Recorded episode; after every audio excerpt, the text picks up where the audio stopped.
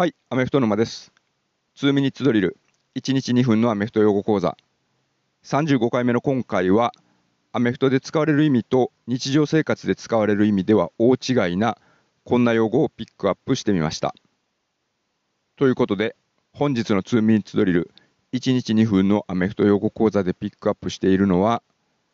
エックスアンドオーズ です。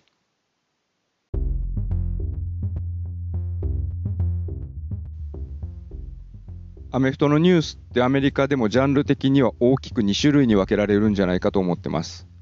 一つはゴシップ系。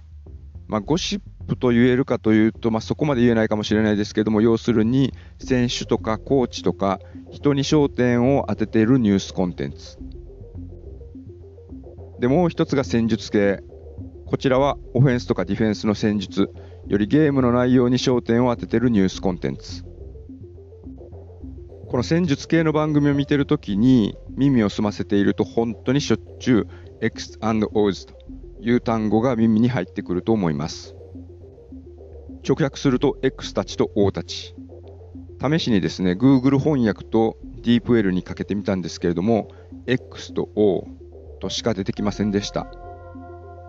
なんですけどこれアメフトで使う場合一番しっくりくるのは戦術論という訳し方が一番ぴったり当てはまるんじゃないかと思います。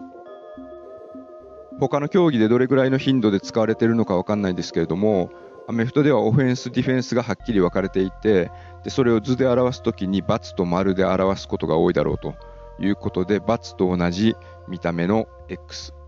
丸と同じ見た目の O というアルファベット、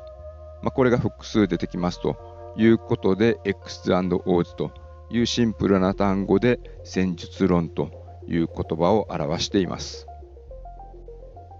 アメフトの沼にはまってしまうと実際に選手が動く映像だけじゃなくて紙の上とかパソコンのスクリーン上に描かれているこの×と丸、あとはそこから伸びている矢印なんか見てるだけでご飯何杯もいけちゃうよというふうな末期的な症状になってしまいます。まあ、それを見てるだけでニヤニヤしてしまって家族からは飽きられるなんてこともあるんですけれども、選手やコーチは エックスアンドオーズ これに人生をかけてますし、一流の エヌエフエル の キュービー は、まあ、これを理解するために誰よりも早くクラブハウスへ行って誰よりも遅くクラブハウスを立ち去るという生活をシーズン中は送ってるはずです。でこれアメフト以外、まあ、日常生活でも使われることがあるらしいんですけれども、そっちは僕は全然知りませんでした。でこれはですね、個人的に使ったこともなければ、まあ、個人的に受け取ったこともないんですけれども、この エックスアンドオー で Kiss and Hug という意味があるそうです。ネットスラング的に文末に エックスオーエックスオー をつけるみたいなパターンが現代では多いらしいんですけれども、昔の人はラブレターなどを書いたときに最後に エックスオー というのをサインの横に添えていたそうです。この X っていうのがクロスを意味していて、まあ、クリスチャンの方々にとっては大切なレター、まあ、大切なキャラクターですね。で、中世では何か大事な誓いを立てるときに十字架にキスをするという習慣があったことから X イコールキスというのがこの表現の起源とされているようです。O がハグというのを表すのは、これは O の左半分と右半分がちょうど人の体でそれが合わさってるという説があるらしいんですけど、まあ、そっちのところは正直ちょっとよくわかんないですけどね。まあ、ちょっと話がそれてしまいましたけれども、まあ、アメフトの楽しみ方として選手を追いかけて選手のかっこいいプレーを見るだけでも十分楽しめるんですけれども、なぜそのプレーが成功したのか、なぜそのプレーが止められたのか、